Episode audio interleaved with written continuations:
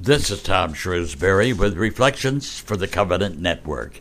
A number of years ago, following the death of John Paul II, when the Cardinals were voting for the new Pope, I happened to be at EWTN watching on their big screen as the white smoke billowed from the Sistine Chapel, and then later followed by the exciting words, Habemus Papam, we have a Pope. Of course, shortly we recognized Cardinal Ratzinger as he stepped onto the balcony with the announcement of his election as Pope. And then the announcement followed that he had selected the name Benedict XVI. Almost the first question that entered my mind was, why did he select the name Benedict? And perhaps further, why had there been 15 previous Benedicts? What reason did they have? What was so very special about this saint? Oh, I wasn't casting any aspersion on the new pope's or any other pope's choice of St. Benedict. I guess the fact is that I really didn't know too much about him compared with a lot of other saints. And after some months and years, I've finally been examining his life. I'm taking a fairly good look at it, and believe me, it is fascinating. But it's also very complicated, and yet, as you read about this great saint, it starts to become clear how his life is truly an example to be followed. And though I don't presume to be an authority on the former Cardinal Ratzinger's thought process, from a pur- pur- purely personal standpoint, in my own mind, I can see why St. Benedict would be an ideal standard or model for any pope. When I say that it's complicated, it's because young Benedict was born in Nursia, Italy, way back in the year 480. That's more than 1500 years ago. That was before books as we know them, and records were recorded by acquaintances or historians only to those who had achieved greatness. They're the only ones that have survived down through the generations. We learn a great deal about Saint Benedict from another saint. St. Gregory, who, while he didn't chronicle the day to day activities necessarily by date, did record a history of Benedict's achievements and the many miracles that were almost a day by day happening. Time only allows me to mention just a few, a very few, and to give you but an overview of his life and how it still affects us now, more than 1500 years after his death. Benedict also had a twin sister named Scholastica, and they were the children of nobility, raised in the comfort of the rich and powerful, and consequently received the best of education of that era. Plus, they were taught about God and His church. As Benedict would approach his later teens, the exact ages in question, his father felt it was time for an even higher education for him. But there was a void in his life, a type of yearning, or perhaps a calling. He was turned off, you might say, by the licentious lives his friends enjoyed, and he seemed to be led into a different direction. Perhaps not that clear to him at the time, but something was calling him. He would search for the meaning of his life elsewhere. He would leave Rome in search of his purpose on this planet. So he left and wandered through the countryside, and as he traveled, he saw how miserable so many people lived, and how many lived without God in their lives, and how many ignored God on a daily basis. Well, this began to trouble him, and it seems he wanted to right this wrong to make up for their lack of faith. And then the solitude, the solution, seemed clear to him. He had been taught about God. He had been taught about what was right and what had been taught about prayer. And the answer was so simple to him now. He would become a hermit, where he could devote his life to serving God in prayer. And so he set out. Along the way, he met a monk and told him of his desire to live as a hermit and praise God. With the monk's help, he found a cave where he could be alone. The monk promised to bring him food, and so, in a place called Subiaco, Benedict became a hermit, where he could pray for those people who did not pray for themselves. Benedict would live in that cave for possibly as long as three years, and during that time many people would cross his path, and he would talk to them about God and teach them how to speak to him in prayer. And many of them were pagans with no idea of the real God in heaven. Well, as the days blended into weeks and the months into three years, more and more people sought out this hermit in the hills to learn more about this God of his. He would tell them of the lives of the saints, of people who dedicated their lives to God, people who took care of other people, and soon he became a kind of spiritual director, as well as a teacher of how man should live with his fellow man, pleasing God quite surprising. He received word that his sister must have shared his thoughts because he learned that she had entered the convent. People would seek him out on a daily basis, and now there was a monastery nearby in which the abbot had died, and the monks, having heard about this holy man of Subiaco, came to see him, requesting that he become their leader, their abbot, because of his holiness. Well, after much reluctant soul searching, he agreed. Their monastery was primitive and consisted of rooms joined together in a cave, and their shared attribute was poverty. But something seemed wrong to Benedict. There was no structure to their lives. They came and went at will. Oh, sure, they prayed when they felt like it, but Benedict saw there was no order, no real structure to their everyday lives. They prayed when they wanted to pray. There were no rules. Benedict knew that there had to be an effective leader, that in order to do all of these things that would be necessary, it would require order and rules to be followed. There had to be obedience. And as he started putting these things into place, there was resentment by a few. Even though they were supposed to be religious, several plotted to kill him by poison in a cup of wine. When the cup was given him, it mysteriously broke before he could take a sip. Whether someone told him what had happened or not, I don't know, but he knew of the plot and felt that he must return to the cave at Subiaco, and where his return was enthusiastically received. His reason for going back was that he didn't want to be a distraction at the monastery. But back at Subiaco, it did not take long before the crowds again sought out the wise and kind hermit. More and more people who came to him also found God. He led them in worship and taught them how to help themselves by raising crops, which not only provided themselves with food, but also food for the poor and the needy. He taught by example, and his fame once again was spreading. People who had never heard of Christ were now learning to love him. Benedict's fame was again spreading as more men joined him and were being taught. People were coming to Subiaco to learn. More and more would come as its fame began to spread. A Roman soldier of means even brought his two boys, Maurus, who was twelve, and Placid, who was seven, to live there and to be taught by Benedict. This was not unusual because over the years the words and efforts of Benedict were responsible for literally dozens of boys and men living, working, and praying at the monasteries he helped create. As time passed, there were now twelve monasteries in the area, each presided by an abbot, and Benedict started to write the rules by which they would live as they served God to the best of their abilities. Time had passed too quickly. Benedict was now in his early forties, and his unwanted fame was spreading. He was an inspiration, and even the young Placid, recognizing man's quest for power, position, and possessions, would say of Benedict, he knows how to make people happy without fighting.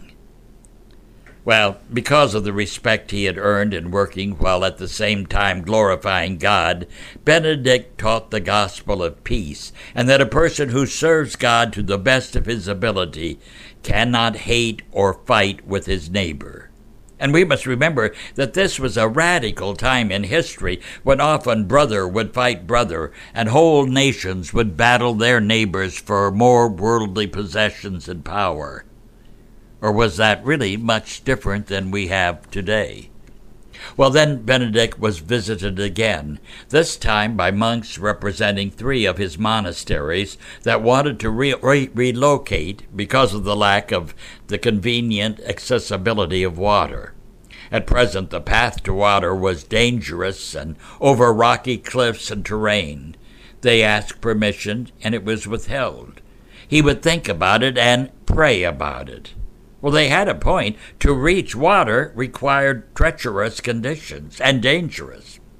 Benedict took young Placid with him to the mountain top.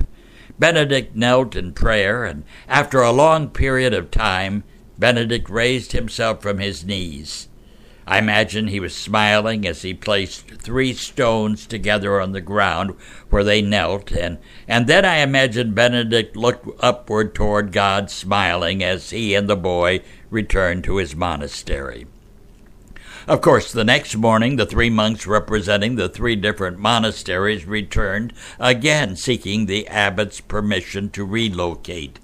Again, he refused, but this time it was different. He told them to return to their monasteries and then proceeded to this special area that was very accessible. He told them to go there and look for three rocks placed together, symbolic of the three monasteries, and to dig at that spot, and they would find a spring with enough clear water to serve the three monasteries without having to relocate. Well, of course, they did exactly as Benedict told them to do.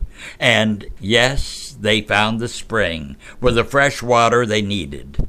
Well, as you can imagine, Benedict's fame as a miracle worker was becoming more noticed.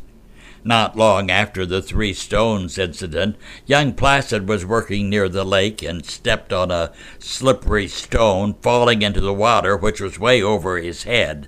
Now, about this very same time, his brother Maurus was told by Benedict back at the monastery that his brother had just fallen into the lake and he was to rush to the water and save him.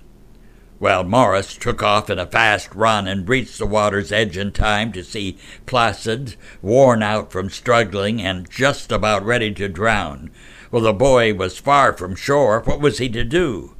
Maurus headed for his brother, grabbing him and taking him to shore in the water. Wide eyed and incredulous, Maurus said, I walked on the water. I actually walked on the water. But Placid said that it was not you, my brother, who saved me. As I was about to drown, I looked, looked up and I saw the cowl of the abbot's robe. It was Benedict who saved me.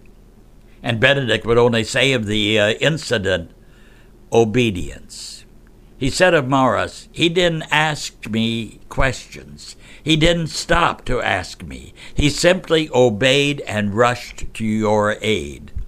Maurus looked at Benedict and said, But it was you who did it all. As I was rushing to help Placid, I asked you to pray for both of us.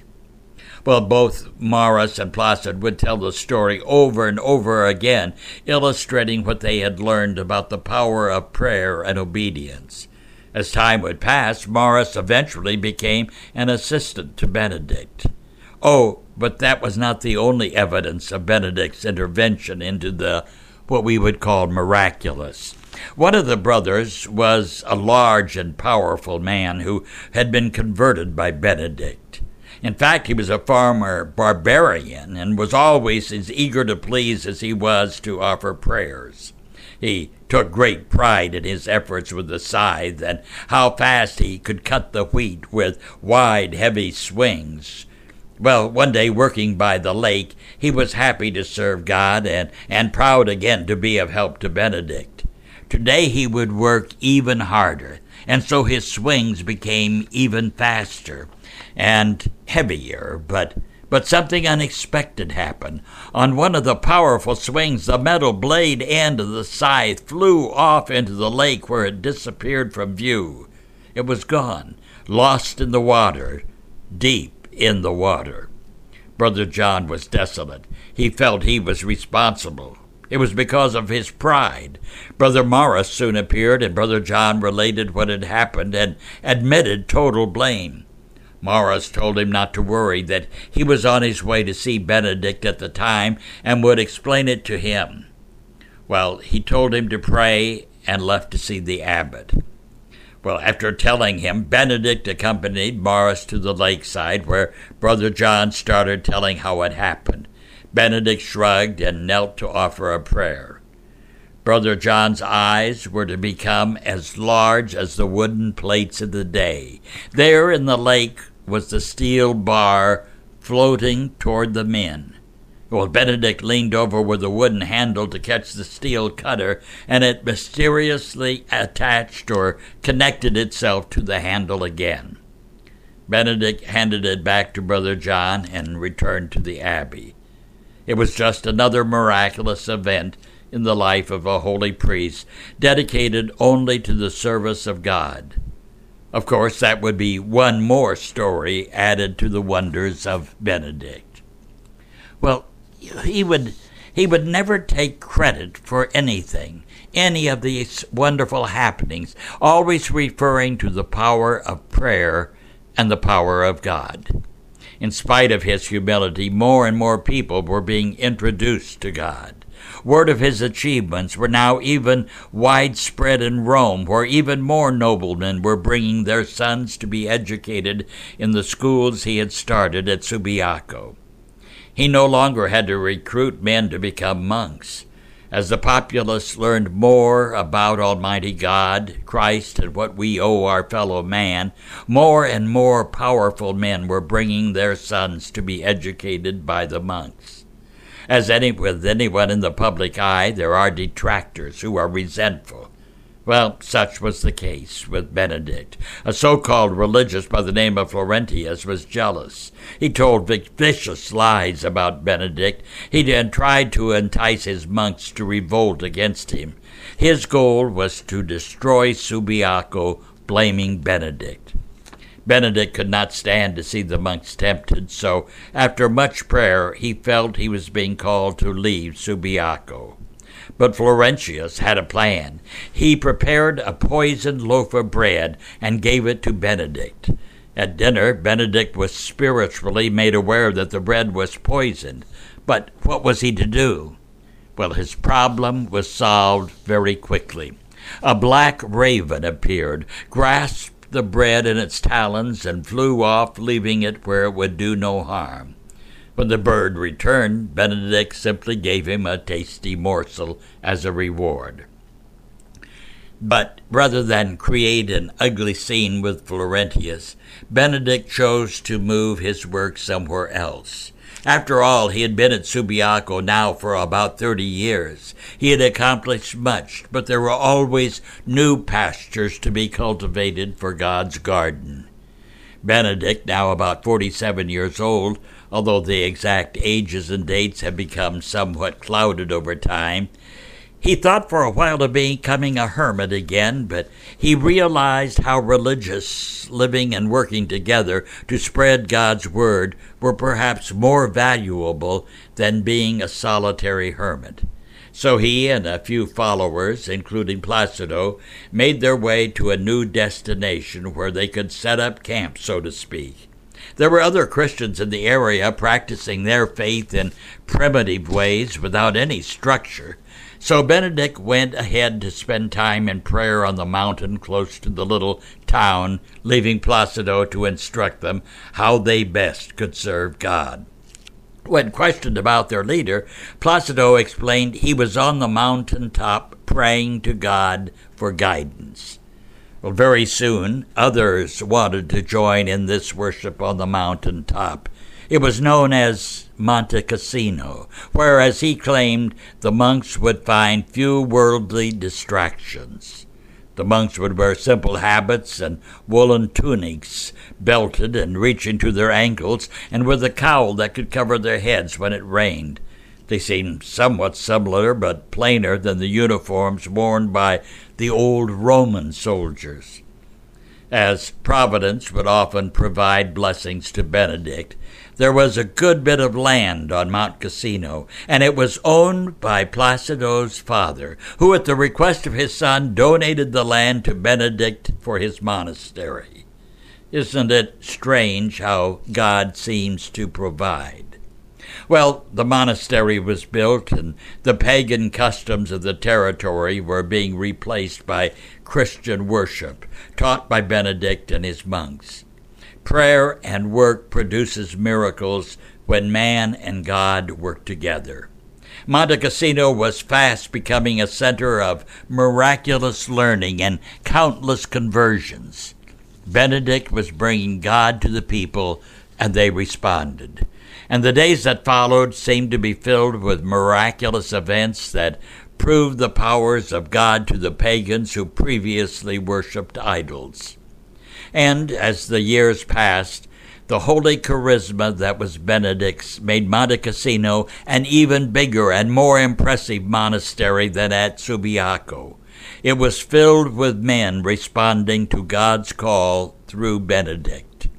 And another monastery was formed at Terracina, and it too was prospering under the tutelage of a holy monk named Benedict, who shunned any credit for these amazing results and reminded a humble servant in the army of God, and he was embarrassed by his fame. In addition to his teaching, Benedict was imp- well, he was very busy improving the rule for the monks, and possibly one of the most important ingredients that he was writing was that of the of humility. We could do a whole program on the subject of his rules that are still in place today, and someday perhaps we will. They consisted of 73 short chapters preceded by an introduction. Perhaps another of his most important rules concerned peace. The monks were to be at peace with themselves as well as each other. Wouldn't that world be a better place today if we followed his rule? And so the years passed at the monastery on the mountain in a holy place called Monte Cassino, and Benedict rarely left the mountain except possibly once a year when he would meet with his sister Scholastica, who of course was a nun and who also would one day be canonized a saint. But as usual, that's another story for another day. During the years at Monte Cassino, there was another war going on in Italy. The people were being taxed to pay for the war, and whole families were being lost. But somehow, Monte Cassino was like a bit of heaven in a troubled world, and Benedict continued to pray for the monastery's survival, and his prayers were heard because it became as a heaven's island in a stormy ocean where there was peace. Crippled children received the care they needed, families received the help they sought, and the island of peace became a home for those with no home. Those who were troubled and, and those seeking God would find Benedict there. Benedict was growing old. His sister had died. The nuns had sent word of her passing, but that message was really not needed. You see, Benedict had known of her death. Once more, God had provided him with a vision. As she passed away in her convent, Benedict had seen her soul fly to heaven as a dove to the sky. He arranged for her body to be brought to Monte Cassino for burial, and, and one day, not too far in the future, he knew that he too would rest beside her. As his days were coming to an end, he told his monks to be prepared because in the future the monastery would be destroyed. The monks were horrified and asked if it would ever be rebuilt, and he quietly told him that it would indeed be rebuilt and it would last until the end of time. On the 21st day of March in the year 547, Benedict knew that his time had come. He asked several of the monks to assist him to the altar where he could receive communion for the very last time. After receiving communion, he raised his arms to heaven and commenced his journey home to be with God forever as Benedict's mortal remains would be placed alongside his beloved sister Scholastica. His predictions, too, were correct. Hordes of pagans would one day descend on Italy and would destroy Monte Cassino, burning everything to the ground.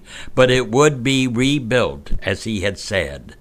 However, sadness would prevail because they could not find any trace of where Scholastica and Benedict rested side by side. But Monte Cassino lived on, was rebuilt, and countless men and boys eventually returned, and Monte Cassino again shone in greatness and glory to God. And in the year 673, unboundless joy echoed throughout Monte Cassino. The bodies of Scholastica and Benedict had been found. And during World War II, the bombs again destroyed Monte Cassino. But true to the words of Benedict, it has been rebuilt. And if you pass near the towering mountain today, in the distance, high on the mountains, closer to heaven, you can still see the beauty of Monte Cassino. See, Benedict had a vision of the future where he would see the trials that would one day plague the entire world. In this vision, he could hear the marching footsteps of military might, and then he saw the battlefields covered with blood while children were left orphans and, and widows sobbed. He saw people in high places putting their own interests and agendas first and apart from what the world needed. He saw the need that could be summed up in one word, and that word was peace. His entire life was a message of peace and brotherhood in the service of God. Well, after reading all of this, I understood in my own mind why Joseph Ratzinger chose Benedict as his name, and I see clearer what we all need to do find that peace within ourselves. This is Tom Shrewsbury with Reflections for the Covenant Network.